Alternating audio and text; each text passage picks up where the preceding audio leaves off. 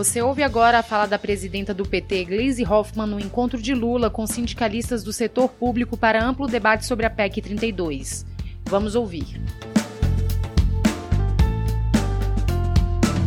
Companheiros, companheiras, estão aqui fazer uma saudação muito especial né, aos dirigentes sindicais que representam os servidores públicos deste país. E dizer que para nós é muito importante essa conversa aqui.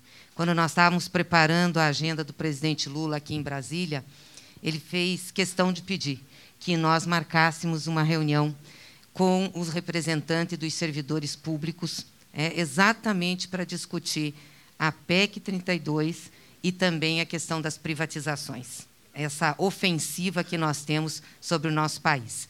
E queria parabenizar vocês, parabenizar pela mobilização que vocês estão fazendo no Brasil e pela mobilização que estão fazendo também aqui em Brasília e a pressão junto aos parlamentares. Isso tem rendido muito efeito, é, e eu tenho conversado sempre com o nosso deputado Rogério, é, e ele tem me dito, que é o nosso coordenador lá na comissão, o deputado Alice, que também é da frente, que isso tem mexido muito com os parlamentares. E é importante continuar. Ainda que a PEC tenha passado na comissão, tem dificuldades dela ser aprovada no plenário.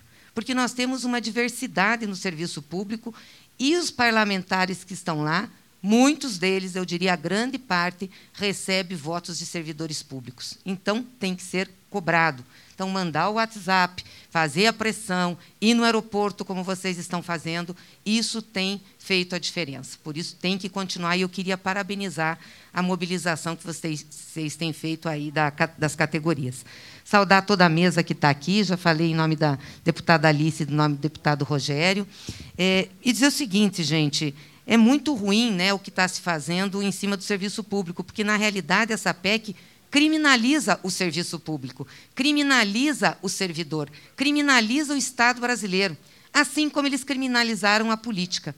Criminalizaram a política e entrou no lugar da política o ódio e a mentira, e resultou Bolsonaro, que era um ser que dizia que não era do establishment e não era político.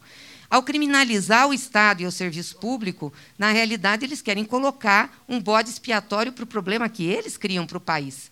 E aí dizer, não, só vai resolver o país se nós fizermos uma grande reforma, demitir servidores, precarizar os serviços, diminuir os serviços. E é uma falácia isso, porque o custo dos, servi dos servidores públicos né, para, a, para o país está estável há muitos anos. É de 10,7% do PIB desde 2006.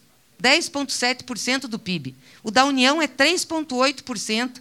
E agora, em 2021, esse, é, essa despesa, inclusive, caiu, porque não foi dado nenhum reajuste, tá? proibido o reajuste para servidores públicos. Então, é falácia que os servidores públicos gastam nesse país. É? Nós temos que sempre ver as nossas despesas qual, de qualquer âmbito em relação ao conjunto das riquezas que nós produzimos, que é o PIB que nos dá. Então, isso é muito importante. Outra coisa é a questão também das privatizações. Que história é essa que o privado faz melhor que o público? Se o privado fizesse melhor que o público, nós não tínhamos falência de empresa privada, não tinha quebradeira de grandes empresas. E quando acontece isso com grandes empresas ou com o sistema financeiro, aonde eles recorrem? Ao Estado, porque o Estado tem que salvar, o Estado tem que refinanciar a dívida, o Estado tem que fazer refis, o Estado tem que perdoar.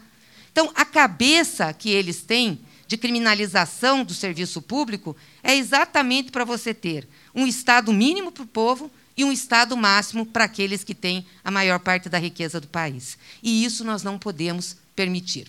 Ainda bem que nós tivemos o SUS para enfrentar essa pandemia. Eu não sei se vocês lembram, ainda era o governo Temer, o ministro era o Ricardo Barros, e o Mandetta andava junto por lá. Eles estavam defendendo um plano de saúde popular não é, Alice? Um plano de saúde popular, que tinha que acabar o SUS, porque o SUS custava caro demais a universalização do serviço de saúde.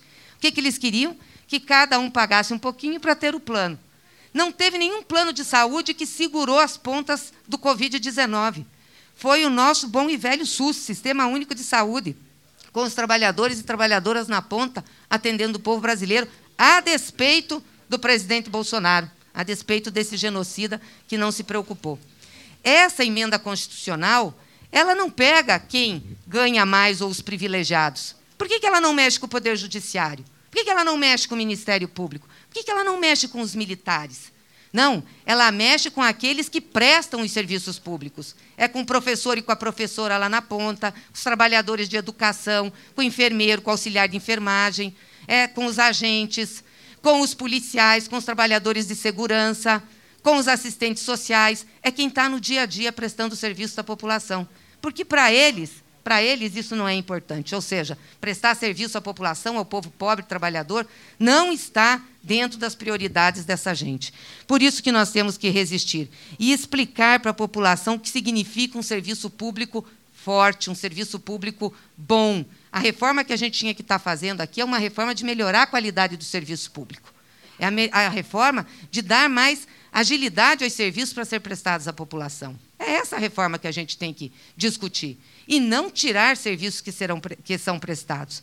Por isso, contem com o Partido dos Trabalhadores e das Trabalhadoras, contem conosco, vamos estar juntos nessa luta, porque nós não admitimos que o Estado, que é esse instrumento importante para atender o povo, seja diminuído, seja um Estado mínimo para a maioria da nossa gente. Não.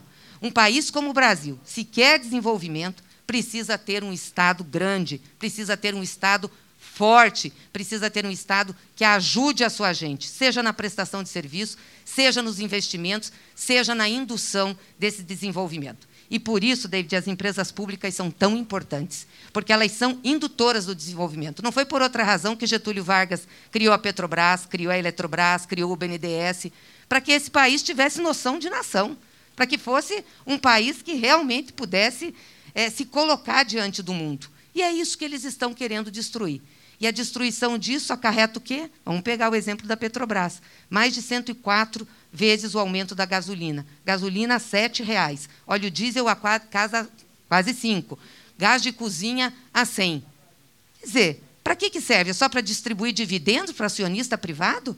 E o esforço e suor que o povo colocaram para construir a Petrobras? São empresas públicas, assim como a Eletrobras, totalmente já amortizada. Aí depois que está prontinho, amortizado, entrega para o privado e diz: olha, agora você pega e leva o lucro. Nós não podemos aceitar.